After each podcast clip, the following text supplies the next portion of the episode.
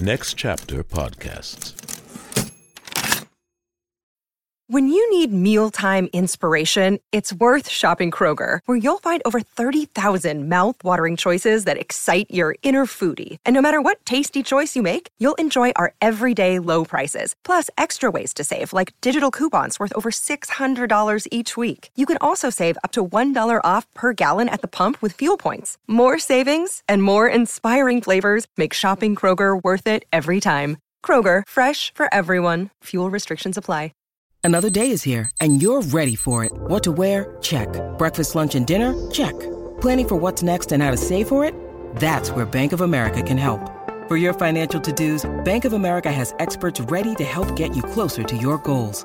Get started at one of our local financial centers or 24/7 in our mobile banking app. Find a location near you at bankofamerica.com/talktous. What would you like the power to do? Mobile banking requires downloading the app and is only available for select devices. Message and data rates may apply. Bank of America NA, member FDIC. This intro is the soundtrack to every butterfly metamorphosis.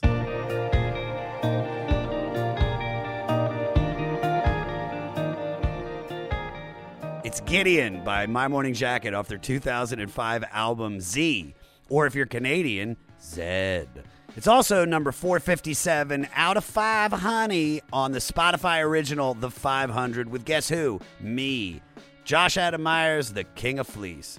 Thank you guys for tuning into the only podcast that's going through Rolling Stone Magazine's list of the 500 greatest albums. And man, oh man, am I having a good time going through it. And this album is the reason that I do this. Thank you to all the people doing the Instagram stories, guys. Take the screenshot of how you're listening to The 500 and tag me. Give us that 24-hour ad so we can get the word out so more people can complain about my views on these records. Now, before I go into the little spiel I do about My Morning Jacket, I just got to say, I know how tough it was to listen to an old record this week when you have new Tool. We waited 13 years, and I am blown away by how good the new Tool record is. It's everything I wanted. It's literally one song for 90 minutes, but with insane drum solos, just thumping bass, thumping, ripping guitars, Maynard's voice, just perfect. This album is everything that I've ever wanted in a new Tool record, and I couldn't be more blown away. Go on Spotify and pull up Fear Inconcuum. I don't even know if that's the name of it. It's like Fear Inconcuum by Tool, and just fucking... just send me a message that you did it, and if you're blown away by it as much as I am, we're blood brothers. That's all I can say. We're blood brothers. We get it. We're Fleece Army. We're wearing fleece. We're listening to Tool and My Morning Jacket. It's kind of a weird back and forth to go from My Morning Jacket, which is all happy and upbeat, and then you got Tool, which is all kadoogly-spoogly, but man, is that kadoogly-spoogly fucking perfect. So listen to it on Spotify, guys. All right. Little bit about this record, guys. Released on October 4th, 2015, Z is the fourth album from My Morning Jacket, a psychedelic independent rock quintet that formed in Louisville, Kentucky in 1998 to showcase singer-songwriter Jim James. It almost didn't happen. Really? Morty, tell me more. During the tour for their previous well-received third album, It Still Moves, which is a fucking great record, MMJ guitarist Johnny Quaid, not related to Dennis Quaid, and keyboardist Danny Cash quit the band due to tour fatigue. After considering becoming a three-piece or quitting altogether, Jim James bassist Tom Blankenship and drummer Patrick Hallahan held open auditions in Los Angeles and replaced Johnny and Danny with multi-instrumentalist Carl Bromel, who writes these names, and keyboardist extraordinaire Bo Koster. Using the exciting but awkward energy of getting to know each other, they set to experiment further out of their comfort zone on their next album. While Jim James had produced their first three albums, for Z, they brought in the accomplished John Leckie, who produced albums for bands like Radiohead and Muse, but also began his career at Abbey Road Studios and worked on one of Jim's favorite albums, Blue by Eiffel 65. No, it was really George Harrison's All Things Must Pass. But what if it wasn't? I'm blue, and I'm a dee, I'm a doo, and I'm a dee, I'm a doo, I'm a dee, I'm a doo. Besides a professional producer, the band also agreed to leave Louisville to record in Shokan, New York at Allaire Studios. What they created was a record that expanded their signature reverb-drenched sound into a wider soundscape. And it became a huge hit and a fan favorite. Today, I've got one of those fans. My guest today is Brooks Wheelan. You know Brooks from Saturday Night Live, his appearances on Conan, Seth Meyers, Girls on HBO. He did New Faces with me at Just for Laughs. He is a true My Morning Jacket fan. And when I came up with the idea and we were talking about my podcast, he looked at the list and he goes, I'm the only person that's doing Z. And guess what? He is. Rate, review, and subscribe to The 500 on Spotify or anywhere you get your pods. Follow me at Josh Adam Myers on all social media. Email the podcast at 500podcast@gmail.com. And for all things 500, go to our website, the500podcast.com. Well, guys, nothing left to say, but here we go with number 457 out of 500 with Z by My Morning Jacket.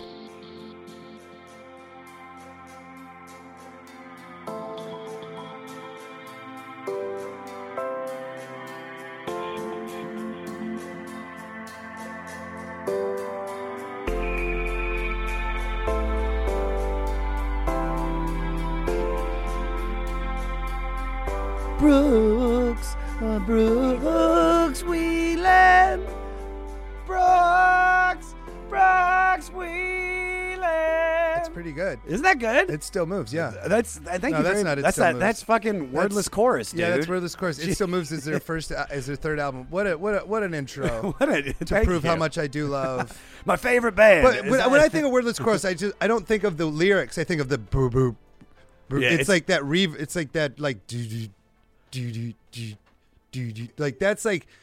it's a song. Well, we're gonna get into it, but it's a song that for so long I just didn't appreciate, and then that's why I'm so glad that we're doing this record. So tell me, when I did your podcast, I did my pod, which is great. Everybody, entry level, check it out. We talk about everybody's first jobs. Who cares? Let's talk about this podcast. And it was great. But what was cool was at the end of it, I was like, dude, I saw your records, and I was like, I want you to do the podcast. Mm-hmm. I've known you for X amount of years. Let's fucking do it. And you were like, My Morning Jacket Z. My Morning Jacket is the only band I own every piece of vinyl from. Everything. Because it's not an insane amount. It's a reasonable amount, 7 records. And they're great on vinyl. And they're also like a hardcore bias on vinyl. They put everything out on vinyl, and it's really great. It's awesome. Yeah. But why do you feel so connected to My Morning Jacket? I don't know. I'll be honest. The first time I saw them, they were opening for Pearl Jam at the United Center in 2005 maybe in Chicago. It's evolution, baby. Yeah. You're just fucking 100%. So they came out. This is before Z, and they came out and they're playing. And I just remember being like, "Get off." You were just not having it. You're such a Pearl Jam fan, right? I'm a Pearl Jam maniac, but I would say it's transcended to... Maniac? Not fan. Maniac, is that what Pearl I heard? Jam, but I like My Morning Jacket more now. Okay. But I had this problem when I go to see Pearl Jam, and you're 18 and dumb and don't understand that you're the band picked whoever's opening for them. And they probably are somewhat similar. Vetted. They're a vetted... Yeah. In my head, I'm like, they've got Pearl Jam tied up in the back, and I am having to watch this band I don't know, and it's a nightmare. Bring Mike McCready back. Come on, man. No, just bring him out for the first time. Come on. And then like a year later, a really cool guy who was like a senior when I was like a freshman in college was like obsessed with Z, and he was like, check out this band, and I listened to it, and then I realized, oh, I hated this, and it turns out these are my favorite. This is the best thing I've ever heard. Z. Why? So why are you so connected to Z though? It's college, 2006. Sure. It came out. I went to start at college 2005. It just as a hardcore, growing up in Iowa, like older brother loved Zeppelin, so I loved Zeppelin and loved Pearl Jam. I had no taste that was my own. Yeah. I was like, Fugazi's cool, and then you get to college and you're open to everything. You're smoking cool pot. Yeah. You're at the dorm. Somebody you walk by a dorm room. Somebody's fucking playing this. Exactly. You're like, what is that? Yeah, exactly. So I can't tell you how many rounds of disc golf we played to Z. We would just put it in our backpack, play it as loud as we could, and then just walk around smoking weed, playing disc golf to Z. And then after Z, what was the album after Z? It was Evil Urges. Evil Urges, and Evil Urges. So then Librarian came out, which is on Evil Urges, and that's when I was like, oh man, this is my favorite band of all time. It's so, and then Circuitial, like Victory Dance, fucking cemented it. Yes, and then the Waterfall. That. It's just, and then I've seen them like probably 8 to 10 times, and it's just like each time I'm like, do the best, do the best. So very much like you. I went with actually JT, my producer. We used to go to concerts all the time together in Washington, D.C. We used to go to the 930 Club, and there was a local D.C. band called Lake Trout. Okay. And they were like hippie jam / Radiohead. So electronic out there, had like some dance influence, like drum and bass. Right. And Jer was like, yo, man, let's go see Lake Trout. And also there's this band, My Morning Jacket, opening. And we went, and first of all, I'll be... you know, completely honest, Lake Trout went up and fucking destroyed. Mm-hmm. And the audience went bananas. And then they finish, and I'm not lying, half the audience leaves. Yeah. And it's weird. It's just, it's maybe like another like 300 or 400, and then My Morning Jacket. And then they went up there. This is right around the time of It Still Moves. Sure. And just blew me away. Just the head banging, the no shoes, the solos. Plus, this is when Jim James has super long hair in front of his face. Yeah, he looks like a Muppet. He looks like a Muppet. He's like... One Big Holiday on Conan in like 2004 is like my favorite thing to show people. It's just incredible. It's just so incredible. And you're like, what is this, a metal band? And then he's just like, and I'm like, oh, man, this is so great. So with me, I went to see them after that, and I was like, God, that was one of the best live shows I've ever seen. Right. So then I used to do this. I'm not proud of this, but I used to get a lot of my music recommendations from Entertainment Weekly. I mean, dude, when you're little, you have no idea. But, dude, they used to have a really good music dude. That's how I found out about Badly Drawn Boy. That's how I found out about Travis, a lot of the British bands I was into. Okay. And they were like, It Still Moves, A+ record. I found out about Kings of Leon from Entertainment Weekly. Yeah. And I went out and got it. Those guys ruled so hard. Dude, I went out and got It Still Moves, and it just it was just like, it's top to bottom, so fun. So it's in my opinion, I think it's their best record. I like It Still Moves because it's got Easy More and Rebel on it. Run Through is my favorite. Like, play this song to get hyped. I will listen if I'm like if there's an important set. I listened to Run Through before I auditioned for Saturday Night Live because it builds and builds and builds and builds and builds. It's just like it's like a great song to get excited. Also, it's got One Big Holiday on it. Keep going. It's so good. It's got Steam Engine. It's got those like 4 songs at the end that are all like 12 minutes long. Yeah, Run Through is like my favorite. I open up? So I love My Morning Jacket so much, and for some reason people like turn their nose up who are snobs because they don't know anything sometimes. Yeah. But I have a My Morning Jacket starter pack that I send to my friends. Nice, like new friends that I'm like, hit me. What is it? Okay, so it opens with, I pulled it up, Anytime, which is on Z, which is my favorite song from Z. Okay. Because it just comes in like, and then he goes, damn. It's real quiet. Yeah. We'll get to it. But he's just that real small, like, damn. I'm like, okay, this is a banger. This is great. It lets you know that this is an exciting, fun band. Then this next song, I go, Librarian. It's like Jim James, like what he goes to later of solo. It's like his first solo, like I'm just going to acoustic go nuts. Then Spring Among the Living, which is just like the ultimate. One of my favorite songs. Like, hey, this is a band. Yeah. This band is firing on 50 cylinders. It's Sgt. Pepper's type shit. Then I go One Big Holiday. Let's let them know that these guys rock hard. You got to hear that. That's and then we bring it back to old school from the Tennessee Fire, Picture of You, where he's like, I got a picture of you. So I give him like, you got Spring Amongst the Living, the most produced My Morning Jacket song, and then Picture of You, super underproduced, what I do love about My Morning Jacket. Yeah. So it's like, I show you that this is a full band, and you're welcome to a new world. This I love that. It's just like My Morning Jacket is like one of the few bands that I haven't been able to pin on a specific relationship. Do you know what I mean? Like, I've got bands that I've like listened to with a girl over and over and over, and then like when we break up, I'm like, oh, I don't like that band as much. My Morning Jacket has sustained every relationship.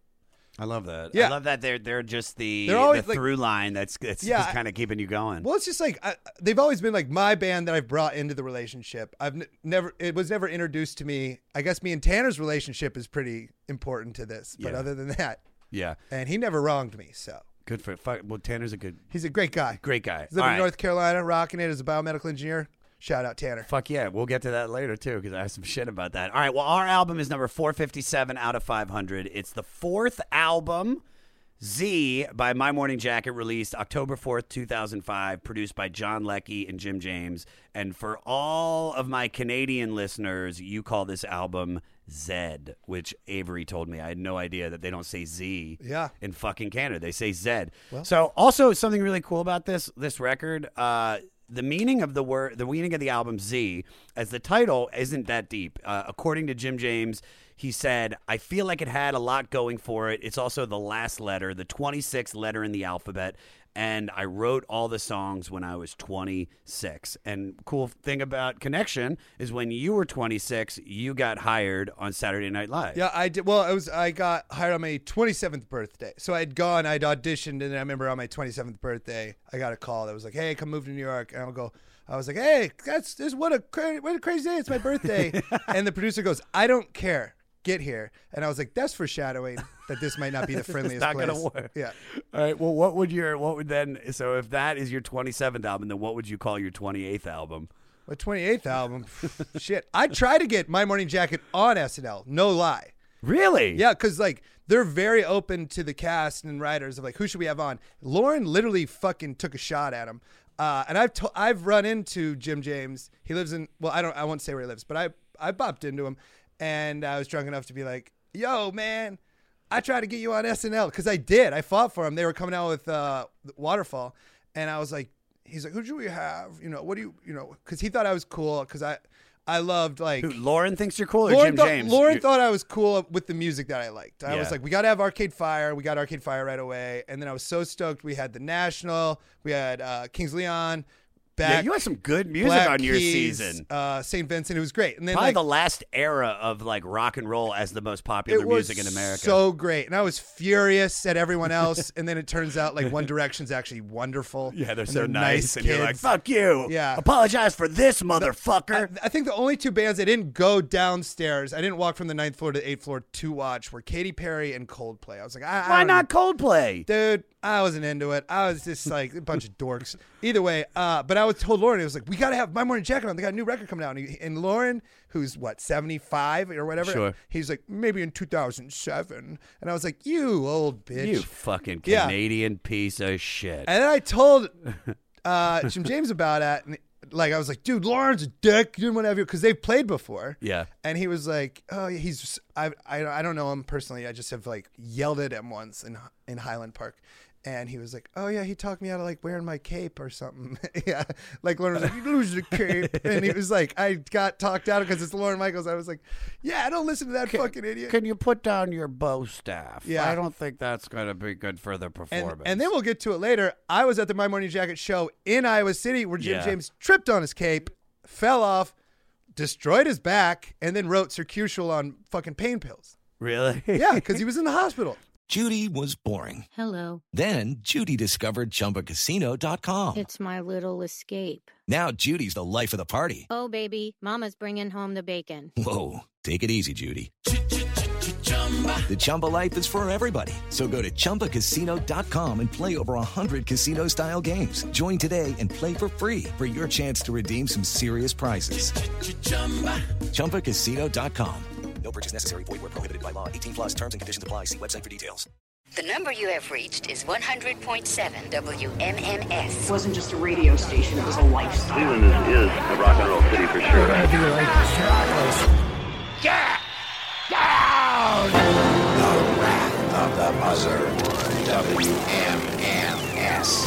Cleveland. The rise and fall of one of the most iconic radio stations in America. Profiles, The Wrath of the Buzzard, PROH Files. Subscribe now wherever you get podcasts. Fuck yeah. Well, let's dive into the record, okay? All right. So the album opens with a heartbeat bass line. Which is what I am confused. When you open the show, I'm so used to where this goes. You needed to hear the... No, it's like... boo-doo, boo-boo, boo-doo, boo-boo. Yeah, well, it's just so... It's that's what I'm saying is that I start a lot of shows with this. Do they song. Really? Yeah, because it's such just a whoa cool, and it's also a thing where the lead singer can come out a little late. It takes a minute for him to start singing. Yeah. So then he can come in with his cape. Yeah. This to me sounded a lot like the Flaming Lips. From what I've heard of the Flaming Lips, this didn't sound like anything by My Morning Jacket when it first instance you're talking about. And lyrically, it's a mission statement about creativity. And ironically, a chorus without any words written to it. Peter, go ahead and play the chorus for me.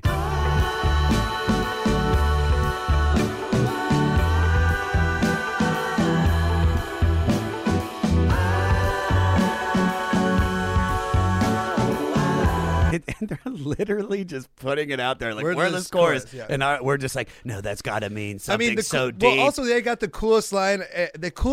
Maybe the coolest My Morning Jacket line is, we are the innovators, they are the imitators. Yes. Which is like, whoa, that's so money. Well, I think that, like, just like you said, when you see Wordless Chorus and you're thinking of the depth of Jim as a lyricist, you're probably like, Wordless Chorus, it's got to be about being in a relationship with someone you love, but just not being able to speak because you're so in love with them. It's just a hook, and you're just like, he's like, yeah, you're like, okay, yeah, that's right. Okay, well, SNL, we talked about that a little bit already, is widely known to have great creative people writing and performing on the show. Okay, but you're on a major network, and there is a ton of restrictions on creativity. How did you find that process? I don't think there was any. I would say SNL, as much as I don't like to give it props, it never stifled creativity. Really? No. Go nuts. Do whatever you want. We'll figure it out later. Music rights, we'll figure it out later. Go crazy. I don't think there's any other show out. There is no other show on the planet. Actually, in America, I don't know about on the planet. That if there's some Israeli show where they're just like, well, we are so free. If you come up with an idea Wednesday morning at 9 a.m., it can be on TV that Saturday. Like, I don't know another show that is that creative. That being said, there is a lot of like Family Feud and who gives a shit. Yeah. And what happens is the really creative writers leave, and they make I Think You Should Leave with Tim Robinson. Like that is like what the really creative writers bail and go make really creative television shows. But it's so like SNL, great. But SNL at least gets those juices like really flowing. Oh, it's great, yeah. And they could take all those ideas. At no point was I ever told no at SNL. I mean, I was told no constantly at SNL. But why do you think you were told no? I mean, like, were you bringing them ideas that were just so? Because I remember one of the ideas that you got on the air was the vermin thing you did with Ed Norton, Critter Control. Yeah, it was great. I'm sorry, I should have given the respect. Critter Control. It's only my only basically good sketch I ever got on the. It sounds like a Prince song. Ooh, Critter Control. Ha! Yeah, and I mean that was. I wrote a lot with the guys who wrote weird stuff, like Tim Robinson and Zach Cannon, who made I Think You Should Leave on Netflix, and then Michael Che and I would write together, and we would always write stuff that they're like, what are you doing? But it would get laughs in the room, and then would make it to the air, but it would always be the final sketch of the night, and then we'd run out of time. It happened 4 times at my super weird creative sketch got cut at the last second. One of them was it was on the Christmas episode, the only non-Christmas episode sketch. It was the part of the movie King Kong, where after they find King Kong, the next scene is he's on Broadway. So we wrote the sketch where we pitch our idea of chaining a monkey to the stage. Yeah. And it's me and Jimmy Fallon, and I'm in a neck brace because Kong has been raping me. And turns out we're romantically involved twin brothers who refuse to play theater politics. And it's just like, what the fuck are you doing? But it made it. It got to the dress rehearsal. It did all of that. Murdered a dress. It's going to close the Christmas episode. Ran out of time. Oh. There's another one where there's a little kid's bodybuilding competition where it was clear that Kenan Thompson had been in trouble before and he was hosting it. Yeah. So he was keeping his distance from the kids. It's called Little Buff Boys.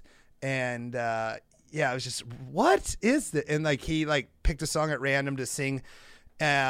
Like he just hit play on his iPod on shuffle, and it was "I'll Make Love to You" by Boyz II Men. So he's screaming "I'll Make Love to You" at little boys, flexing, and he's in like this, like, and that made it to the air, but then got cut for time.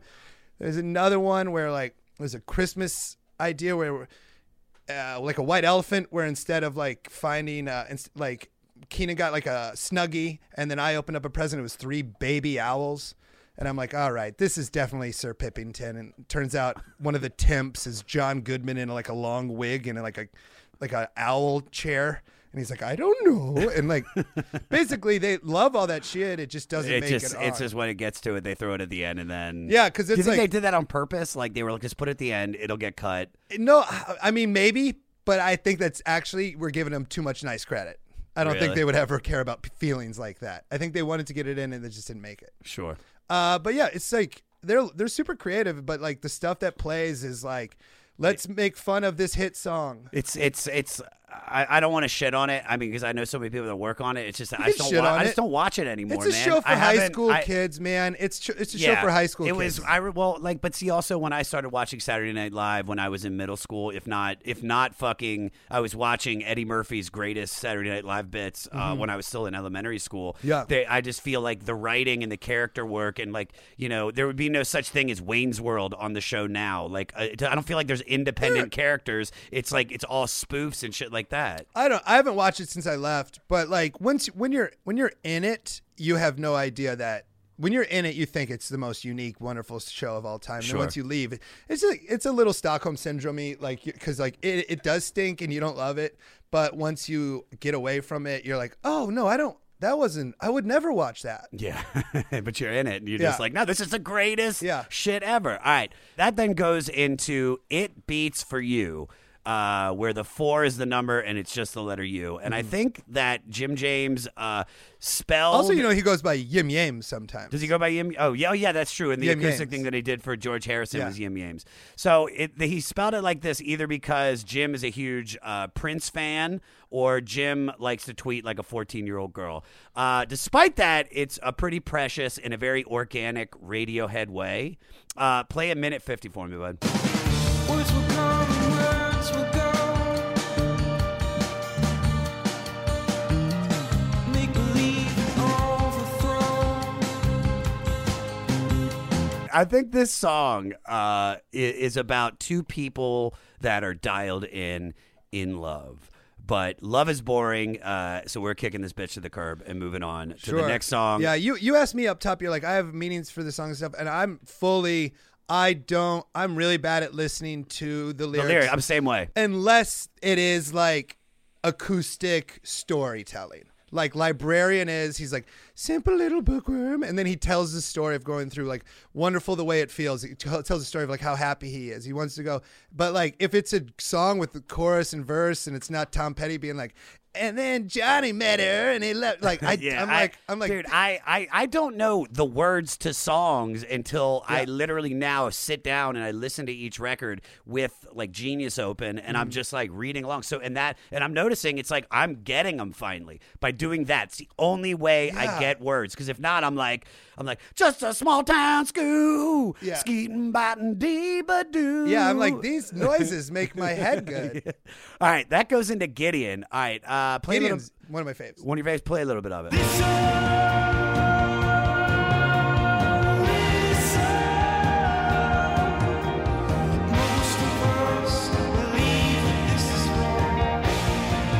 Oh, it just sounds like if U2 was good. No. Thank you. All right. So first of all, that is exactly what I wrote. This sounds like something off of U2's Joshua Tree, even down to like the biblical title of it. Mm-hmm. This was the second single. What I love about this song is this is what really this is right where you just can hear how powerful Jim James' voice is. Like you forget that this dude can fucking belt, dude. He's great. He is in. Incredible. And you know what you made me realize when you say this is the second single, and why I do love My Morning Jacket the way I do is because it feels like it's like one of those bands that you love them, they feel like they belong to you. You know what I mean? No, I agree. Because they don't have hit radio singles. Dude, there are people, the people that I have met that like My Morning Jacket fucking love them. And then 98 and everybody else is like, I don't never fucking heard of this band. So when you go, it's like. You feel like you're in a hip. It was like, I remember when I went to go see TV on the Radio Live and I was like, everybody in this room is cool. Now, this one seems to be a conflict between what religion has meant and will mean in the modern world. Ooh. Now, which I find, this blows my fucking mind. You have a degree in biomedical engineering. Yes. And that means that you researched eyes and heart valves, which is fucking ridiculous after knowing you for all these years. But when I knew you and Angelo and Gerard back in the day, when I moved here, I was working full time at Caltech in a research lab. I know that. That's what I'm saying. And you got fired because the joke. Yeah, I got fired. I got fired from Irvine. I worked in Irvine at first. I remember this. Yeah, and I got fired for tweeting. It was right before we did Fresh Faces at Laugh Factory. At New Faces. No, not New Faces. That was later. It was Fresh Faces, the show at the Laugh Factory. Oh, remember they put our clips up? It was me, you, Nick Rutherford, fucking, oh, God, Reggie Jr. And they vote. They put our clips online and then they vote. Oh, I don't even remember that. And I rigged the system and I found a way that you could just sit at my computer at the strip club and just vote for myself. That's so I beat all of y'all. Well, that was a good set, though. Yeah, no, I went to college at University of Iowa and smoked weed and learned and got a degree in biomedical engineering for the sole purpose of moving to New York or Los Angeles to pursue stand-up. Because I didn't have, my family wasn't poor, but we didn't have, at no point was somebody going to be like, here's some money, go to LA, give it a shot. I knew I needed to get a degree that I can then go land a job and make it not look like I'm moving there to do comedy, but really that's what I was doing. Sure. So then I found that job in Irvine. I did it for 2 years, drove from Irvine up to Hollywood every night to do shows, and then went crazy, tweeted a photo of my boss in the refrigerator, said, looks like it's feeding time, and she printed it out and showed our bosses and fired me. Oof. And then I moved to Caltech, then I switched to Caltech, and I worked on intraocular lenses there, and I worked there till the day I got SNL. Fuck yeah, dude. Let me ask you this, because obviously I feel like there has to be some sort of correlation. I want to know, how is biomedical engineering and stand-up comedy similar? Just 100% discipline. You have to be disciplined to get a biomedical engineering degree. You have to be disciplined to be a good stand-up comedian. You can't take shortcuts. It's I have to work really hard at this. First of all, that's I kind of agree with that, and I kind of don't. There are shortcuts for certain people that just get these. I mean, to be a good stand-up.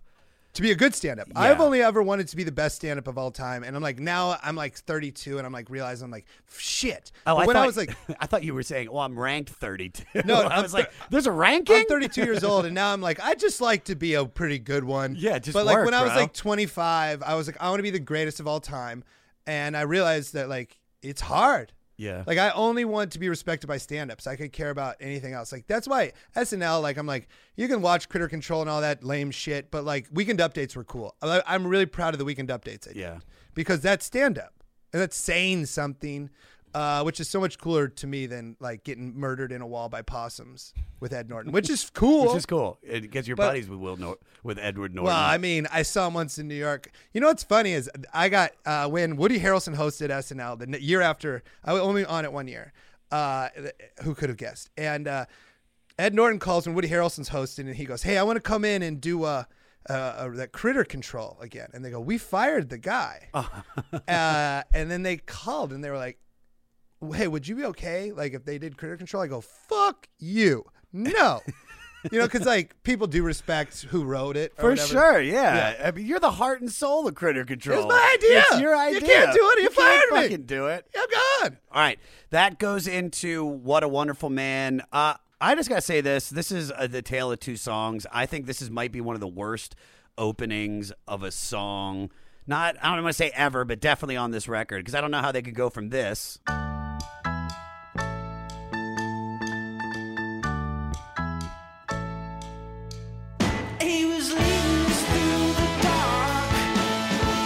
God, that's fun to me. This is fucking. It's fun to me. Garbage. All right, stop. Wait.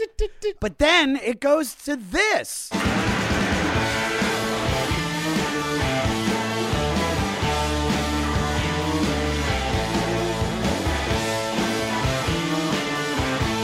I can't say it's a terrible song. I hate parts of it, but I fucking love when it rips. This, though, is about Jim's childhood friend and former Month of Sundays bandmate Aaron Todovich, who, after a long battle with depression, committed suicide in 2003. And this is Jim's way of doing an upbeat, poppy tribute instead of doing something sad, which I fucking dig. All right. Would you have something to say? No, that's awesome. Yeah, I love it. All right. Off the record. Now, once again, this is probably my least favorite song. Is this Baby in a Blender?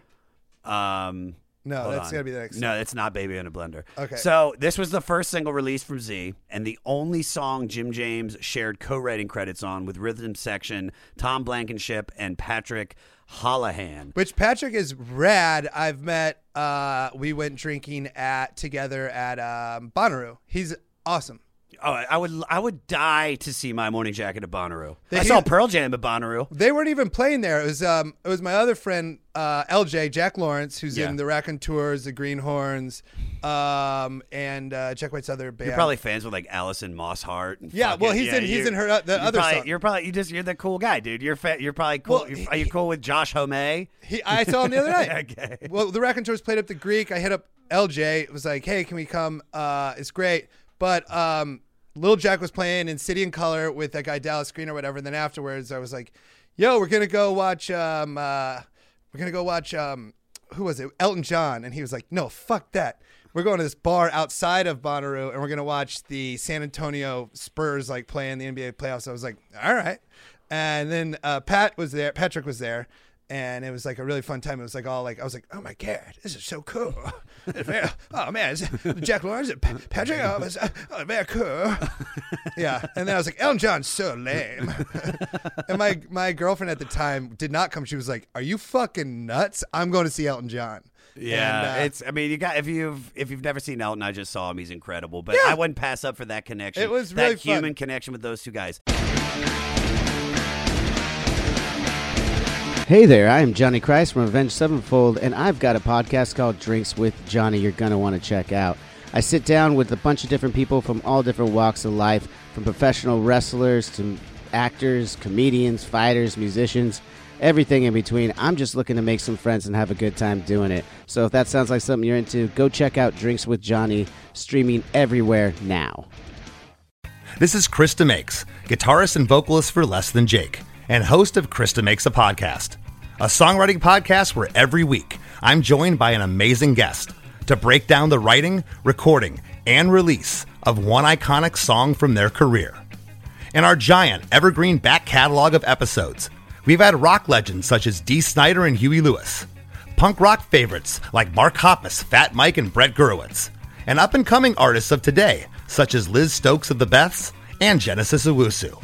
We've had guests from all genres and styles of music, and I guarantee that if you peruse our back catalog, you'll see several episodes that'll make you say, man, I gotta hear that. Whether you're a fan of music or a creator of music yourself, you'll take away a whole new appreciation for the songs you know and love. Chris Makes a Podcast is available for free on all the places you could possibly listen to podcasts, and new episodes come out every Monday. Back to this shitty song. All right, so the reason no, it's not. Here's why I hate this song. All right, so it starts off like Hawaii Five-0, then it has all this like Motown cadoodles in it, and then it turns into reggae. And everyone knows I hate white reggae music. White people should not be playing reggae. Fuck 311. Fuck shorty grooves and fucking all white reggae. Here's my defense to them playing reggae. If they played an album of reggae, I get it. But they're just showing you for a little bit, hey, we can reggae. Okay. They're just proving they could reggae if needed to be. Like, does anybody need a reggae? We got a little bit of it. You don't think we can reggae? Oh, we'll reggae. Oh, we can reggae. All right, here, play the Cheeseball McGee chorus because it's so bad. You got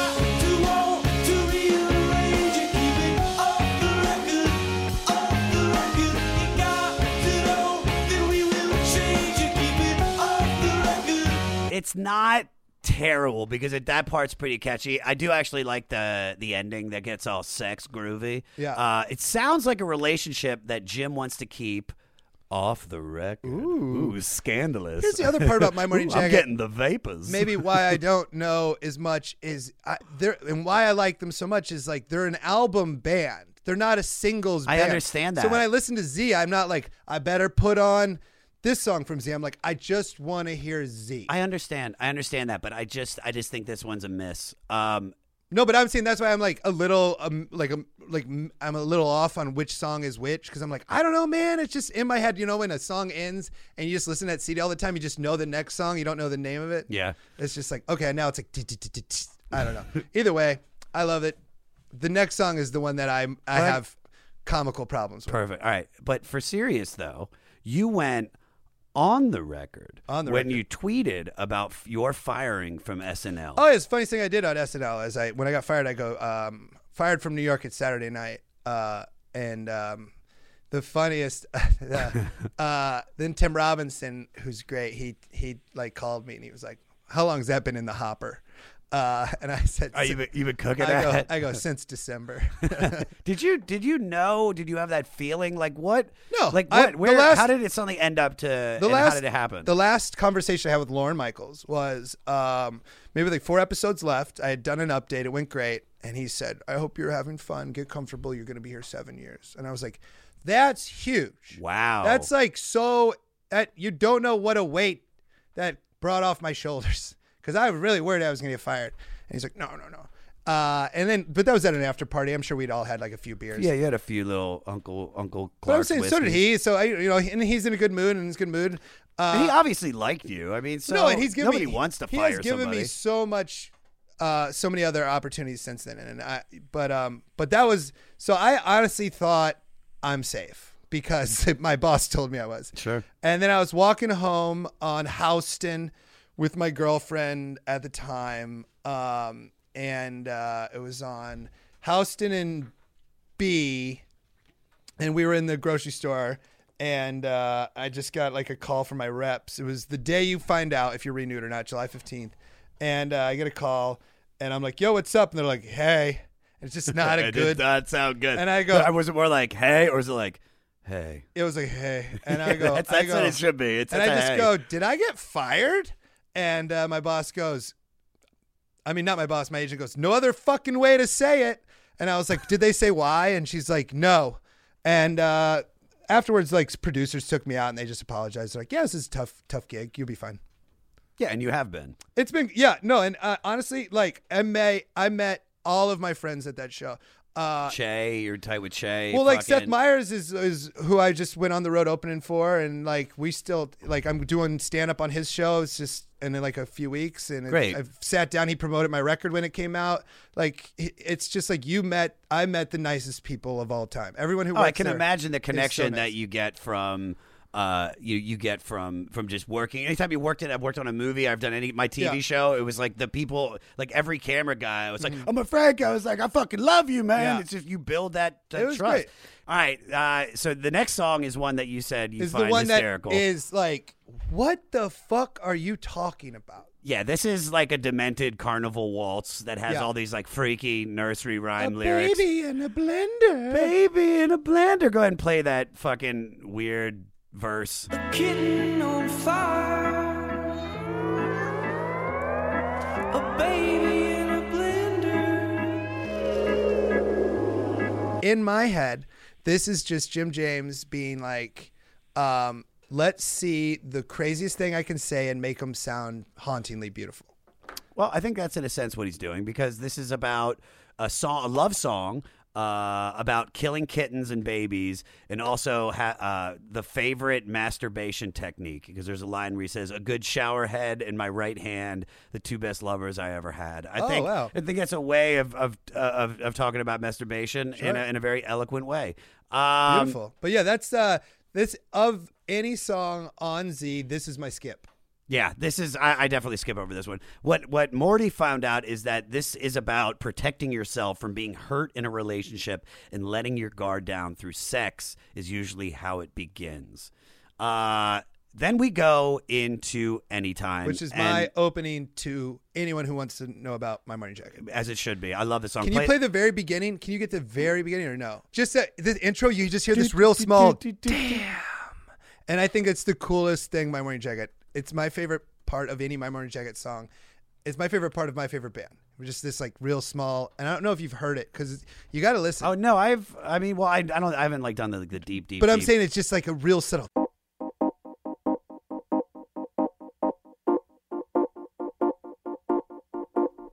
Damn. Yeah, so you miss it. It's so fun. Yeah. I just love that. That's so exciting to me. That is great. That is great. This to me sounds like Southern rock Coldplay. And this is just a great, like straight ahead rocker. And then the keys that are in it are great. It sounds like it's about the inability to communicate in a relationship and maybe knowing when to let go. Now, you and I have a social media fetish. You dated Grace Helbig with like 4 billion followers. I dated Brittany Furlon with 4 billion followers, in a bikini. I've been to Tommy Lee's house with Grace with Brittany because they were doing a thing. Grace Helbig is a wonderful person. She's we're working on a television show together right now. It's That's like great. One of those rare we broke up but we still work together. But what was it like when you're being in the relationship with someone so hell-bent on getting love from strangers when you're right in the next room?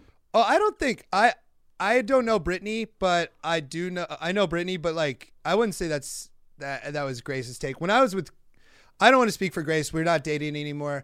I just know she's wonderful and cool. But I just looked at her as like, I just looked up to her as like a person with an insane work ethic.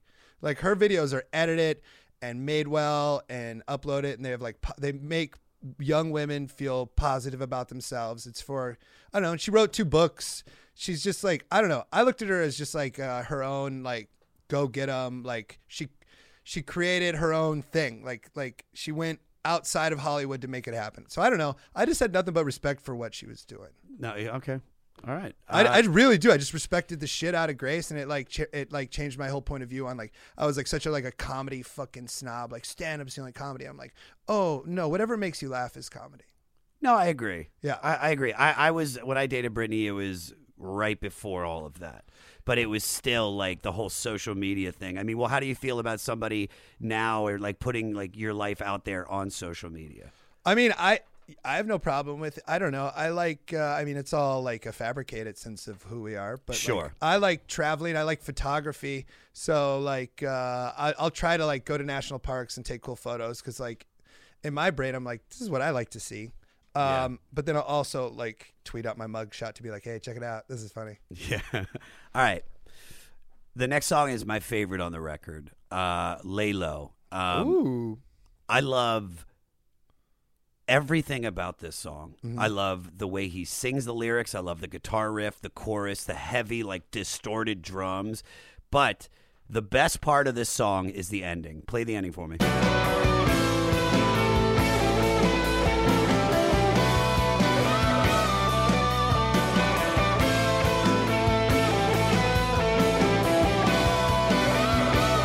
Minutes and 2 seconds of one of the most powerful double dueling guitar solo piano jam outs that's sharing the same DNA with Lynyrd Skynyrd and the Allman Brothers. Now I think it's about trying to cadougal his girl into staying home rather than going out for whatever. Like, but I could give a fuck about what the song is about. Mm-hmm. This is a perfect song. Just, I mean, yeah, it's jamming. It's perfect. Great. So, all right. So I think this song is why the album is on this list. So this is, when I asked you to do this, quick cue. Are there any other My Morning Jacket albums on this list? Don't know. Okay. Because I would say this is probably their most polished, fun one to throw on the list. But I'm with you, like where I like, it still moves more. It still moves one of my favorite records, but this is why I think this album deserves to be on here. So I mentioned earlier, Angelo loved this song. Okay. Not the song. He loved this album. And I was always like, eh. And so I'm prepping to do the interview with you. Mm-hmm. And I listened to the record a bunch. And I had to go to San Diego last Wednesday. Yeah. And I drive down to San Diego. And then on the way home, I was like, let me listen to this record. And I'm smoking a little bit of pot. And then this comes on. Mm-hmm. And dude, I just start weeping, like not regular, I'm just getting choked up. Yeah. Like I looked over and Angelo was in the seat next to me. That like, best friend cry. That best friend died cry. I have my best friend died. His birthday was yesterday, Kevin Barnett. Yeah. And I had an inconsolable laundry room cry. Yeah. Like just like something snapped, and it's just like this song clicked and Angelo's there like, something happened and I wanted to text Kevin and I couldn't. And he was, and that's, yeah. Dude, that was it, man. It was that I wanted just to talk to him about this song. I wanted to go, you were right, man. I fucking get it now. Like I fucking That makes way more sense. Get it. You text me, you're like, Lalo had me sobbing. I go, well, that's a weird one to sob to. But now with context, I'm like, yeah, no, you had that dead best friend cry. Yeah. That is like, you're inconsolable. It was beautiful. It was this beautiful thing. I like when I get that choked up, man. And since I've started doing this, some of the albums have made me open up. I think it's called Sea Diver on Mott the Hoople, off of All the Young Dudes. That made me cry. Yeah. A song by Bonnie Raitt, Love Has No Pride. But nothing made me cry like this. Like a dead best friend cry. Like a dead best friend cry. Yeah. In that moment, my energy like changed, where I got like, I felt like warmer. It just, everything was, it was different, to the point where I was like, Angelo is in, he's literally consoling me right now. Wow. And it felt like that. I mean, it's a great song. It was great weed too, by the way. Okay, the weed was really good. That's but it was just so fucking incredible. And I do think this is, in my opinion, this and one more song are the reasons why this is on. With the Dante? Yeah. Motherfucker, you know what's up. Yeah. All right, next one, Knot Comes Loose. This kind of reminded me of Neil Young's Harvest Moon. It's fun. It's a beautiful song. Yeah. Coming off of Lay Low, it's a nice transition. Yeah. It's pleasant. I'm glad they didn't do their thing of going into a huge guitar explosion at some point. It's like, he's like, you know how hard it probably is for Jim James to not write a song and go, you know, shouldn't we add like a 17-minute jam, rock and roll explosion? Like, you know, like anytime John Frusciante, you know, any John Frusciante record on the Chili Peppers, because you're like, oh, it's got a guitar solo for 35 seconds. Yeah. It's the best guitar solo I've ever heard. Every fucking John Frusciante song has, they're like, and then we'll let John do his thing for a minute, and then back to bebop, skeep scops. You got it. If you have the ability, why not? No, 100%. You got a band this good, let them go, let them breathe. It's like listening to November Rain. Yeah, and there's two guitar solos. And you're by like, Slash. Let's get back to Axl. Yeah, I was like, all right, dude, Slash, you're going again for another 3 minutes. All right, well, it's one of the most beautiful pieces of written music I've ever heard in my life. So if you can bring that out of your guitar, fuck yeah. Mm-hmm. I did love that song, but I want to get to the final one before we get to facts. Yeah, which is my favorite. So Dante's your favorite? Well, anytime Dante is my favorite, like kind of it's like it encompasses My Morning Jacket as a whole. Like anytime is a good intro, but Dante is like, yeah, this is 7-minute banger that flows in and out. You can write to it. Like I listened to Okonokos, which is their live CD. Their live it was four record thing, and I used to when I would write. It's great because each side's about like 22 minutes. So you jam for 22 minutes, get up, flip it, and you rewrite what you just read what you just wrote. And this is all pre-SNL. This is like all the shit that got me to SNL was all listening to Okonokos, which is mostly this tour live. Yeah. All right. So this is the final song on the album. Once again, it's about Jim's ex-bandmate Aaron Todovich, but this one is really a poignant and powerful piece. I think. For me, at least, the falsetto singing reminded me of Radiohead. It reminded me a lot of the talk show host song. Do you know what I'm talking about? I don't listen to Radiohead. Not like purposefully. It's kind of sacrilege on this show, bro. All right, the podcast's over. You can go. I don't know what to tell you, man. It's just like a band that fell through the cracks. Can I make you a Radiohead starter kit? Please. Okay, done. I also went on a tour of a bunch of festivals one year when Radiohead was doing. So I saw Radiohead, and in each city I'd have like a +1. So I'd bring my friend, whoever was living in New Orleans at Voodoo Fest, whoever was at Lollapalooza, whoever was at Governor's Ball. I'd have a +1, and every fucking time, whoever I brought. They only wanted to see Radiohead. I'm like, I've seen them 3 times this summer. I know, but they're so good, though. And look, they always did a great job. One Hit Thunder is a podcast where we both celebrate and have a good laugh about bands and artists that had just one hit that we all know. Each week, we're joined by a guest from the world of music or comedy to learn more than you ever thought you would about some songs that you can't forget. And we decide if they brought the One Hit Thunder or were nothing more than a one-hit blunder. Look, if you listen to the show, you're probably going to laugh, and I guarantee you're going to crush next time the bar has music trivia. Tag Team, Jane Child, Meredith Brooks, Looking Glass, Sean Mullins, Eiffel 65, EMF, Crash Test Dummies, Crazy Town, Chumbawamba. We have hundreds of episodes in our back catalog and a new episode each week, so pass the Dutchie, make sure you're connected, and subscribe to One Hit Thunder wherever you get your pods. Well, all right, but back to My Morning Jacket, I do feel this sounds a little bit like them right now. Half the song is barely there, but then it just explodes. Peter?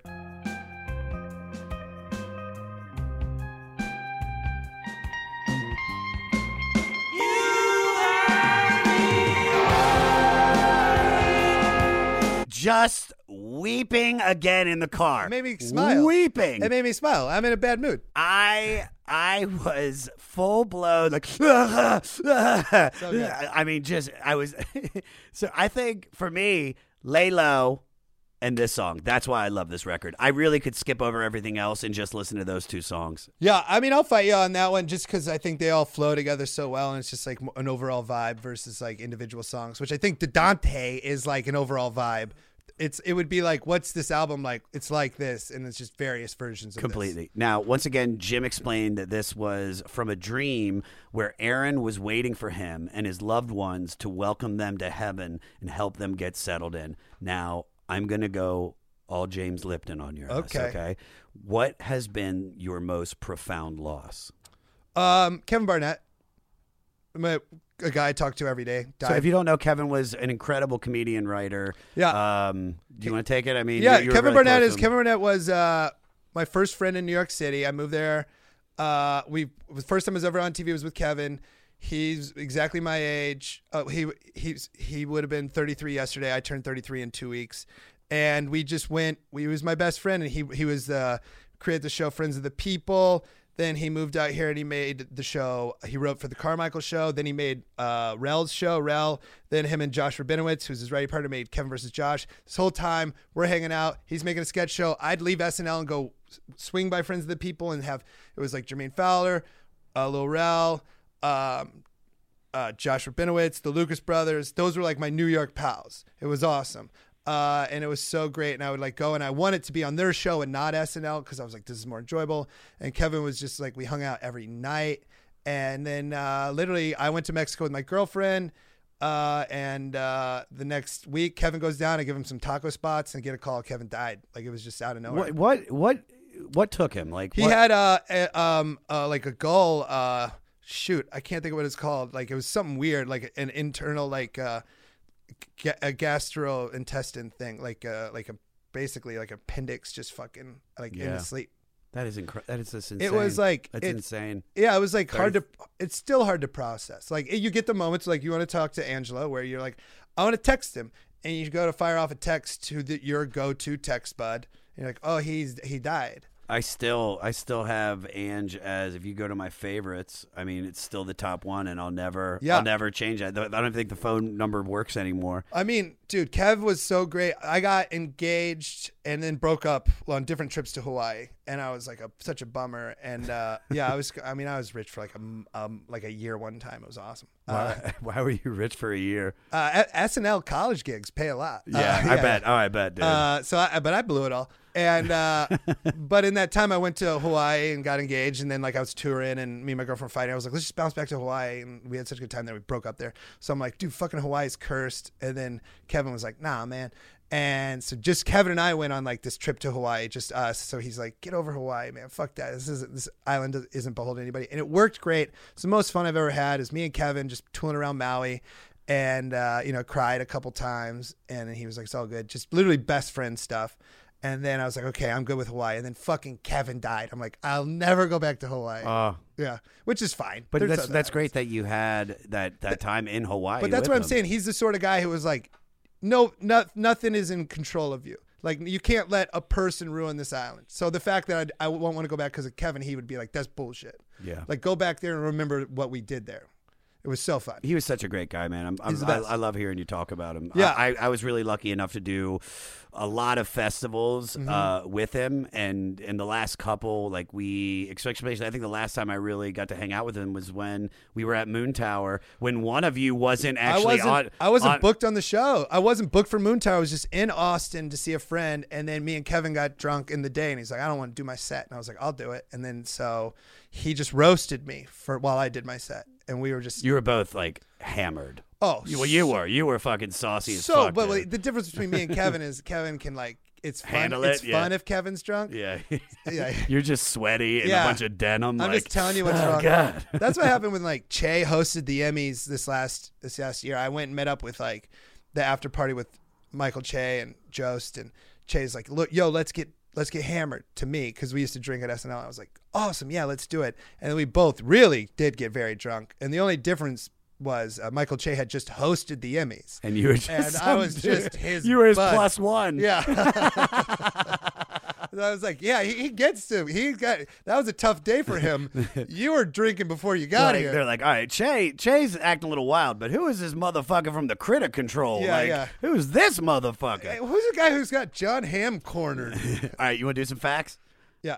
Facts, facts, facts, facts, facts. All those facts in a bottle of facts. I know that's not off this record, but I couldn't think of the other melodies. Good. You did a great job. When this was first released on CD, it contained a copy protection software that made it unable to be played on a computer or burned. That band was so unhappy with that they put information up on their website on how to bypass the technology and even offered to burn CDs for their loss. For their fans. I'm sorry, for the fans. That's great. They're the first Napster. They're awesome. I mean, I miss Napster. It was fun. Yeah, it was cool to be like, I'd like every Beatles song ever. Ever. Yeah. It's going to take me 3 days to download While My Guitar Gently Weeps. No one pick up the phone. Yeah. Don't pick up the phone. We had dial-up, and I had Napster, and that was what sucked. We didn't have a CD burner, so I had to listen to all my music in my dad's office. I was all about the Jerky Boys, baby. You're a Jerky Boys dude? A jerky head. Hey, you fucking knucklehead. The Egyptian magician. Were you big into Napster? I was big into like prank calls and comedy off of it. Okay. You're fucking. Why don't you ever you should be on Stern. You should like do fucking prank calls for Stern. I made a prank call CD when I was like in 9th grade. Everybody made a prank call CD when they were in 9th grade, bro. You're not special. We all did that. Wait, you recorded your own prank calls? We got this suction cup that goes on the fucking on the head of the receiver, and that goes into a tape recorder, and we fucking dude. I don't know if everybody did it. Greg, find that shit and send it to me. All right. Motherfucker, we got that shit. You ain't special. Wasn't a brag. I saw an air of confidence. Your head raised a little bit. It was because it was fun. It was fun. I'm sorry, I'm teasing. All right. Zach Galifianakis is a huge fan and friend of the band and appeared on stage with them during their marathon set at the 2008 Bonnaroo Festival, appearing in a Little Orphan Annie dress. Little Orphan Annie? Yeah. I had a stroke while saying Little Orphan Orny? Little Orphan. That's great. What's the weirdest gig you've ever had? Opening for Ludacris. Do tell. At the Gator Growl, University of Florida. I hate you. I hate you so much. Every student who goes there. It's a giant, huge, mega, their homecoming show. And this band, Foster the People, played first. All the little skis. Yeah. Super cool. Nice dudes. Had a nice time with them. Better run. Great guys. They play. Like, I don't know, 17,000 They really people. Only had that song. They had a bunch. They got some other songs. They were very nice. If I don't know it, they don't have anything They else. Comforted me after about what Oh, yes, yeah, so you're about to tell what me. I'm about to tell you. Okay, so they're nice guys. They invited me onto their bus, and they said, that sucked. Why? Why was it? Okay, so I'm explaining. Okay, please. They play. Yeah. They do good. They play the pumped-up kicks. Everybody's having fun. Fireworks go off. Clearly, Ludacris is next. No. Brooks is coming up. He's got 30 minutes about Furbies. And it was basically, you know what, full circle how I blame My Morning Jacket for keeping Pearl Jam from happening. The band thought that I was keeping Ludacris tied up in the back. Yeah, I mean, the audience. The audience, yeah. And so I was like, hey, how's it going? They're like, what the fuck? Get this crispy critter off the goddamn stage. It was awful. I've also never performed at such a big venue where I didn't know you needed monitors. Because I would talk, and then my voice would happen like 30 like a half a second behind me. Yeah. So it's confusing. It's weird. How many people? Like 17 to 20,000 people. And I got booed off pretty quick. How quickly into it? Like, oh, I think because I was getting paid like $10,000, so I was like, I'll stick this out. You have to, yeah. Dude, just eat shit, dude. And like I tried to go into the crowd, it didn't work. It was just a fucking nightmare. And how long do you think you did? I probably did like 10 before somebody came out. No light. Just a person came out and she goes, you can stop. And I go, okay. And I left, and like Ludacris was like, yo, I thought that was hilarious. And I was like, fuck you. No, he's like, move, bitch, get out the way. Want me. No, he was like, he was honestly, he was being nice. He's like, I thought that was really funny. And I'm like, shell shocked. I was like, for the wrong reasons. And then the dudes and Foster the People were like, that was a rough crowd. I go, fuck you. You got pumped up kicks. Yeah, I don't got pumped up. You got a hit. Just go into that hit. Like, I don't want to hear my biomedical engineering comedy. Yeah, I don't want to hear about how, like, hey, is any of you guys' dad kind of nuts? I got booed off, and I was like, let's see if Ludacris can get him. He did. He absolutely got him. Yeah, dude, right? He did a great job. He was fantastic. The crowd was very much there to see Ludacris. He was like, all right, what the fuck was that shit? Y'all ready? He was like, I want to lick you from your head to your... This is so funny because me and Angelo used to sing that song all the time. I want to move from the bed down to the... He did a great job. My check cleared, and I will never return. I went back to Gainesville to do, I think this place is called the High Dive or something, whatever their punk club is, thinking of the 17,000 people, 200 of them had to be like, I like that. That was nuts. So I was like, I'll go back. I'll do this little punk club. No, they were still mad. It was years later. I was even in like the Gator, whatever their fucking lame college newspaper is. They're like, some people might remember Brooks Wheelan as the person who ruined homecoming. Like, I'm like, fucking college homecoming? You dorks. You ruined it. That's fantastic. It was awful. I hate Gainesville. Shout out to Tallahassee. Shout out to Orlando, UCF, Florida State. Very cool. Very cool. All right. All right. Last fact. So earlier in their career, most of the band used to have long hair and were known for quite a bit of onstage headbanging. But as they got older and those antics took their toll, they had to start doing yoga and seeing chiropractors. That adds up. How has your lifestyle changed as you've gotten older? I mean, if you look at me, my place smells like Buddha's butthole. You're literally sitting on amethyst rose crystal. And the table's made out of smoky quartz. I switched to wine. I had to switch to wine. I got fat, and in my brain, wine has no calories. It's 0 calories in wine. I don't know if you listeners knew that, but there's no calories in wine. I've never looked it up. It's just what I tell myself. So I drink wine now instead of beer. What was your drink of choice? Like, what were you always? You were a beer guy. I'm a beer guy because at the University of Iowa, it's so insane there.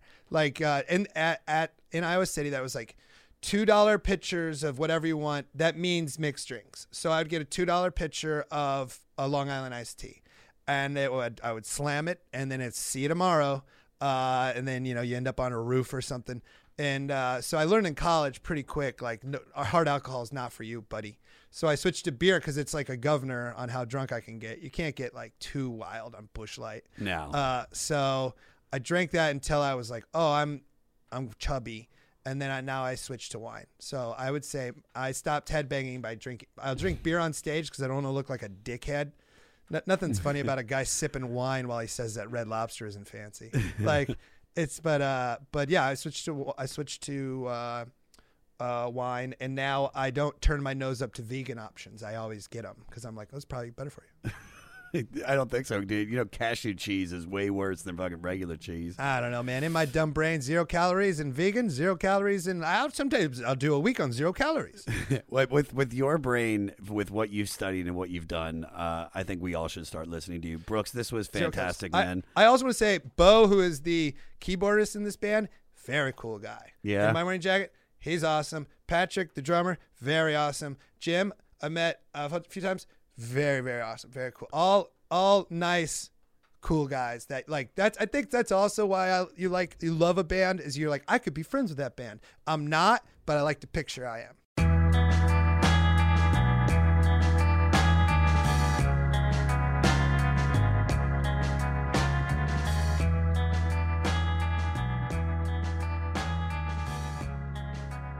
What did I tell you guys? A true fan. For all things Brooks Wheelan, go to brookswheelan.com and follow him at Brooks Wheelan on all social media. I'll be posting Brooks' Spotify mixtape, so get up on that. Listen to the musical mind of Brooks Wheelan and all of the guests on the show. Follow me at Josh Adam Myers on all social media and email the podcast at 500podcast@gmail.com. Please subscribe on Spotify, guys, or your favorite platform, but listen to it on Spotify. But if you are listening to it on Apple, rate, and leave a review. Follow the staff at Avery Funny, at DJ Morty Coyle, at JT Podcast Exec, at Badass Wizard, and at Real Matt Pinfield. Now, we just listened to My Morning Jacket from 2005. For new music this week, our music director Matt Pinfield selected Dead Man Winter. Dead Man Winter is led by Dave Simonette of the band Trampled by Turtles. That's a great band name. Not only is DMW a huge My Morning Jacket fan, they've actually played with them before. Listen to their track Destroyer from their most recent album Furnace on Spotify, and check out the link on our website, the500podcast.com. And if you're in a band and you want your music featured on the 500 website, send us your track to 500podcast at gmail.com and make sure you put the album and artist that influenced you in the subject line. Next week is Marvin Gaye week with his 1978 Cocaine PCP divorce album, Hear My Dear. I'm not lying. You got some homework to do. Listen to that album on Spotify. Stay fleecy.